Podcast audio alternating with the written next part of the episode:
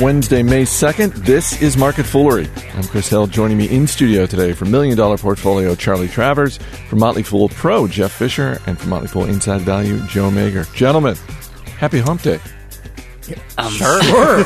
it's Wednesday. Come on. Yeah, you is. haven't heard of Wednesday referred to as hump day? Oh, He just caught me off guard. Get your Yeah, mind yeah, out I'm of the gutter. All right, we've got earnings from MasterCard and Papa John's. We will have a preview of this weekend's Berkshire Hathaway annual meeting with our own Joe Magyer, who will be attending. Um, but we have to start, once again, we got to start with Chesapeake Energy. Um, yesterday, if you recall from yesterday's episode, we talked about how uh, Aubrey McClendon, the CEO, is stepping down as chairman, and he's going to be ending his uh, uh, the Founder Well participation program about 18 months early. And I mentioned that Peter Miller, who is the lead independent director on the board of directors at Chesapeake, he's also the CEO of National Oilwell Varco, had this to say. This should send a positive signal to the market and improve shareholder value. And you know what? It did for about eight hours yesterday. Uh, Charlie, that was yesterday. Today, Reuters is reporting that Aubrey McClendon ran a $200 million hedge fund that traded the same commodities that Chesapeake Energy produces. This was a secret hedge fund. What's wrong with that? What the? Yeah. I- i- If you thought the last shoe had dropped on the Chesapeake story, you were proven grossly wrong this morning with this Reuters story. It's Apparently, like they're a giant muddy boot. right. yeah. What's next? He's raising Bengal tigers in his Yeah. backyard. And I was going to say, and and apparently they're probably just producing more shoes for him to drop. Yeah. I mean this this appears to fall into the category of one of our favorite words, sleagle. This appears to be slimy, but it appears to be legal, It Joe. appeared- but he had good returns. He, he twenty some percent Jeff? per year, Yeah. or something like that. Two thousand four to two thousand eight. No, what was it? This was a, yeah. This was uh, this is a secret hedge fund that he ran from 2004 to 2008. It closed down. Joe, I guess the timing syncs up about with the financial crisis when that hit. Well, in Charlie and I were talking about this earlier. The timing roughly syncs up about the time that McClendon got wiped out himself because he had levered up and bought Chesapeake stock, which got crushed during the financial crisis. And the company went in and bailed him out, uh, which was totally ridiculous and a complete insult to shareholders. Hearing about this now, it it's so unbelievable that it happened and on top of everything else and you got to think with the chairman news that just came out that these guys knew this story was coming and they were like look we got to get out in front of this a little bit and so they went ahead and made that move I don't know though. Do you think? I mean, if this was and and it's a great, you know, for for as much fun uh, as we make of the financial media from time to time, as we do, um, all credit to these three reporters at Reuters because this is a Yeah. a massive amount of research went into this story, um, and one of the things that they get at is just how secret this fund was. So the notion, so you know, while we've made fun and rightly so of Chesapeake's board of directors in the past, it's entirely possible that they didn't know anything about this. I mean, you know, Pete Miller coming out with a quote essentially saying yesterday, "Look, he's stepping down as chairman. You know, this this is behind us." He might have been blindsided by this too. you know whether this was illegal is one question and that's something that someone else is probably working on figuring out Yeah. right now Yeah. but it's absolutely unethical this is we were talking earlier similar to Pete Rose betting on baseball only instead of betting on the team you're actually the umpire who's calling the shots in the game and the reason this is different than him just running or some like small CEO running a side fund is that Chesapeake is one of the biggest producers of oil and gas in the U.S. And because of that, McClendon himself has the thumb on the button that can increase or decrease supply, which affects prices. So when they were making moves on increasing production or cutting back, that affects prices. And so there was a lot of, if not illegal, very shady, unethical dealing here. Yeah, and their press release today said that they did not use any of their information that they garner through Chesapeake to manage this hedge fund. Yeah. right. Yeah, I mean, you can't you can't split those two things in half. You can't, and it's, it's where is his head at that he does this? Is the question. Now there, there's no question he needs to get get out of Chesapeake and just be done with it, because he feels he's above the law. Apparently, he's not focused on the business, and you have to question why he would do this at all. Uh, Two hundred million dollars for him was relatively not that giant. Why is he doing this? Well, uh, people do stupid things with some small amounts of money. I mean, David Sokol was next in line to run Berkshire Hathaway, and he, you know, threw it all away over a few dozen thousand in gains on an insider transaction. Self sabotage. Yeah. Charlie, what do you think? Does McClendon survive this? I mean, I could see him and the board maybe even backing him if he were to come out and say, you know what, I'm gonna I'm gonna serve through you know the the next two years or something like that, and you know I'm not running this fund anymore, and I'm no longer the chairman, and And you bought back the maps. right exactly He Part bought- of the bailout, he sold his antique map collection to Chesapeake to display in the lobby. Yeah. Anyone who doesn't know that. With all that's gone over the last uh, four years uh, here, I think this is the straw that breaks the camel's back. Chesapeake stock, despite being the second largest gas producer in the country, has underperformed almost all of its peer group. Uh, and the reason is, you know, not because of the assets they have, but because of all this uh, black cloud hanging over. And I think uh, the board of directors has to do one of two things. They either need to replace McClendon uh, with a seasoned industry executive who is beyond reproach, or put the company up for sale entirely. Yeah. I think those are the two options. Uh, yeah, speaking of shares, I, I should mention shares of Chesapeake down about 12% this morning. Uh, uh, stock trading around a three year low. Even cheaper, Joe. Even, Even cheaper. You're thinking about it. I know you're thinking about it. I am. Um, Joe, what do you think? To Charlie's point, is is the value in this company? Um, is it now in the territory where, in some ways, the greatest value for this company is as a takeout candidate for someone else? Yeah, it could be, and there are a couple potential candidates. One is Total, that recently, the French oil giant that recently saddled up with them in a joint venture, uh, Utica, Shale. Uh, they've already got a relationship. They've got some sense of what Chesapeake's about, and it's a hundred billion dollar company.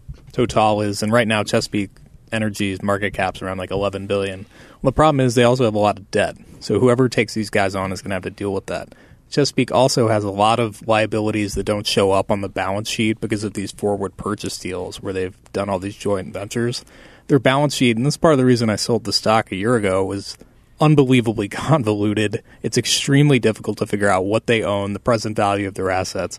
So it's really nasty, but you might have someone like a Total or Royal, Royal Dutch Shell that has a lot of cash, deep pockets, patience, and expertise would be willing to swallow it up and take on that risk and unwind, unwind all these wacky trades and positions over time. Okay, that's it for today on Chesapeake Energy. But who knows? 24 hours from now, we could be, you know, talking about yet another shoe that has fallen. Uh, Mastercard's quarterly profits up 20 per, uh, 21%. Earnings came in higher than expected. So, Jeff Fischer, I have to ask, why is the stock down this morning? It was down a little bit this morning, Chris, and now as we tape, it's it's coming back to near even. And what happened was a Wall Street reaction that we see far too frequently. People were concerned that the rebates and incentives that Mastercard was giving out to issuers and merchants to to make them use Mastercard more had gone up uh, as a percentage of revenue. It's running around 24, 25% on their expense line. And for years, well, since 2006 when they came public, Wall Street's been really focused on how many rebates and incentives you have to give out to drive your volume growth. Uh, now you get into the conference call, which just happened, and they actually said it was not, the cost did not go up. Their volumes went up, and so the rebates and incentives went up in proportion to that. There was no absolute growth, and so the shares are recovering as of right now. Uh, Joe Visa, uh, com- obvious competitor to Mastercard, that's a inside value recommendation. Yep. Um, they're reporting tonight. Is that right? Yeah. How you feeling? I feel pretty good. I think you're going to see very similar results out of Visa from what MasterCard did. Probably lower numbers because MasterCard's a smaller company and a little more of a growth story. They're both phenomenal businesses that I think are great long term holdings. Totally agree. They're both competing against cash, not so much each other. Yeah. But to Joe's point, Visa does still have about twice as many cards out there as MasterCard. So MasterCard, they both have room to grow, but MasterCard arguably has even more room to grow. And MasterCard is taking more debit card market share in the US. Visa used to dominate, and MasterCard has nearly doubled its presence there in the last couple of years, last year, thanks to the Durbin Amendment. So MasterCard, they expect to grow 20% annualized EPS the next couple of years. Visa, though, is right up there with them, growing strongly as well. Now you say that they're competing against cash, but long term, I mean, when you hear stories like the, the the GSA coming out and recommending eliminating the dollar bill and that sort of thing, like long term, and when I say long term, I'm I'm talking maybe 20, 30 years out. Mm-hmm. isn't it much more likely that we're going the route of Visa and Mastercard or PayPal or, or that sort of thing than than cash? I think so, definitely, and that's why they're they're slowly taking market share away from cash, which holds eighty five percent of world market share for transactions.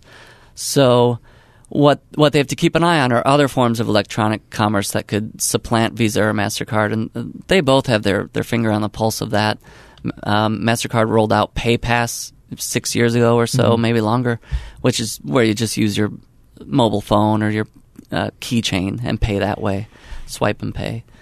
So they have their finger on the pulse of what's happening. But yeah, Chris, th- that's exactly our point. It, it, cash is going to go the way of dinosaurs. You know, the big loser in all this is is kids losing their teeth 25 years from now because what you're going to wake up and under your pillow there's going to be like, "Oh, look, it's a little dollar 50 debit card." Uh, they'll just yeah. get an email from where their parents PayPal'd them some cash. yeah. Little prepaid card. well, the, the, other advantage that's, is that's that not quite the same magic. I'm as... setting up the Tooth Fairy account on Twitter right now.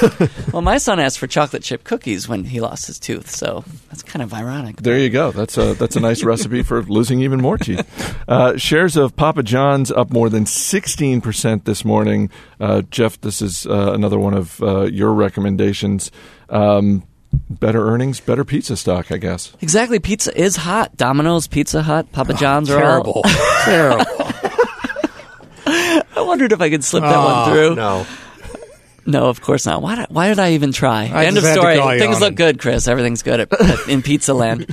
No, so uh, Papa John's has about 4,000 locations around the world. Domino's has about 10,000. What you're just seeing here is Papa John's continue to execute, execute on their growth strategy. Most of their stores are still in North America, yet mm-hmm. their name is Papa John's International. They're really expanding in Europe, and they're seeing really strong same store sales growth over in Europe and, and healthy in the U.S. too. So it's, it's good execution, reasonably priced stock. It's up about 86% in the last two years for Pro where we where we bought it. And uh, it's just been a quiet performer. Now, we were talking before the taping. You you said something to the effect of that the pizza industry is kind of volatile. I, I mm-hmm.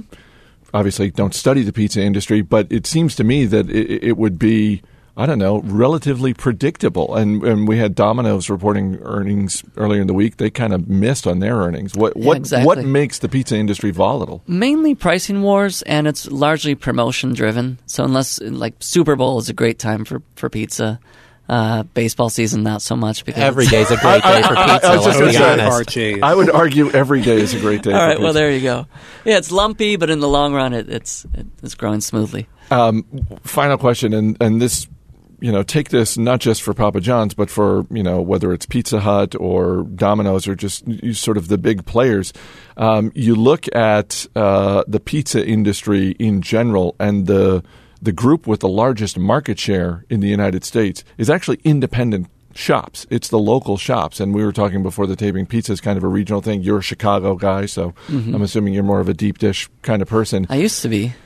And then I evolved when I moved Ooh. out to, oh, to DC. You now you can't go back to Chicago. Don't let anyone in Chicago pelted by tomatoes yet. Um, Uno's and Due's in Chicago. Uh, they're still the but best. how? Like it, it, would seem to me that unlike say a coffee business, um, that a pizza business has a lower ceiling in terms of its growth, just because there's always going to be those local chains or just you know one-off local shops that are going to be popular. I think and, and, to one extent that's true. If they're popular, they'll do well, but many that are on the fringes may get squeezed out because your margins are low in the pizza business, and it's almost like Mastercard and Visa going after cash. Papa John's and Domino's are going after all these little kind of marginal mom and pop shops that can't compete on price. The ones that compete here are the ones that give you like a fancier pizza and have a kick-ass beer selection. I'm sorry, I can't say that, but yeah. sure you can. Yeah. You can believe. You can say beer selection. Beer Absolutely. selection. um, uh, sorry, I get excited. Um, uh, Joe Magyer, you're heading out this weekend uh, to the annual meeting at Berkshire Hathaway. Yeah. Um, what are you expecting? What are you, what are you um, hoping to glean from you know your trip besides just loading up on See's candy? Sure. So the Berkshire meeting is attended by tens of thousands of people from across the world.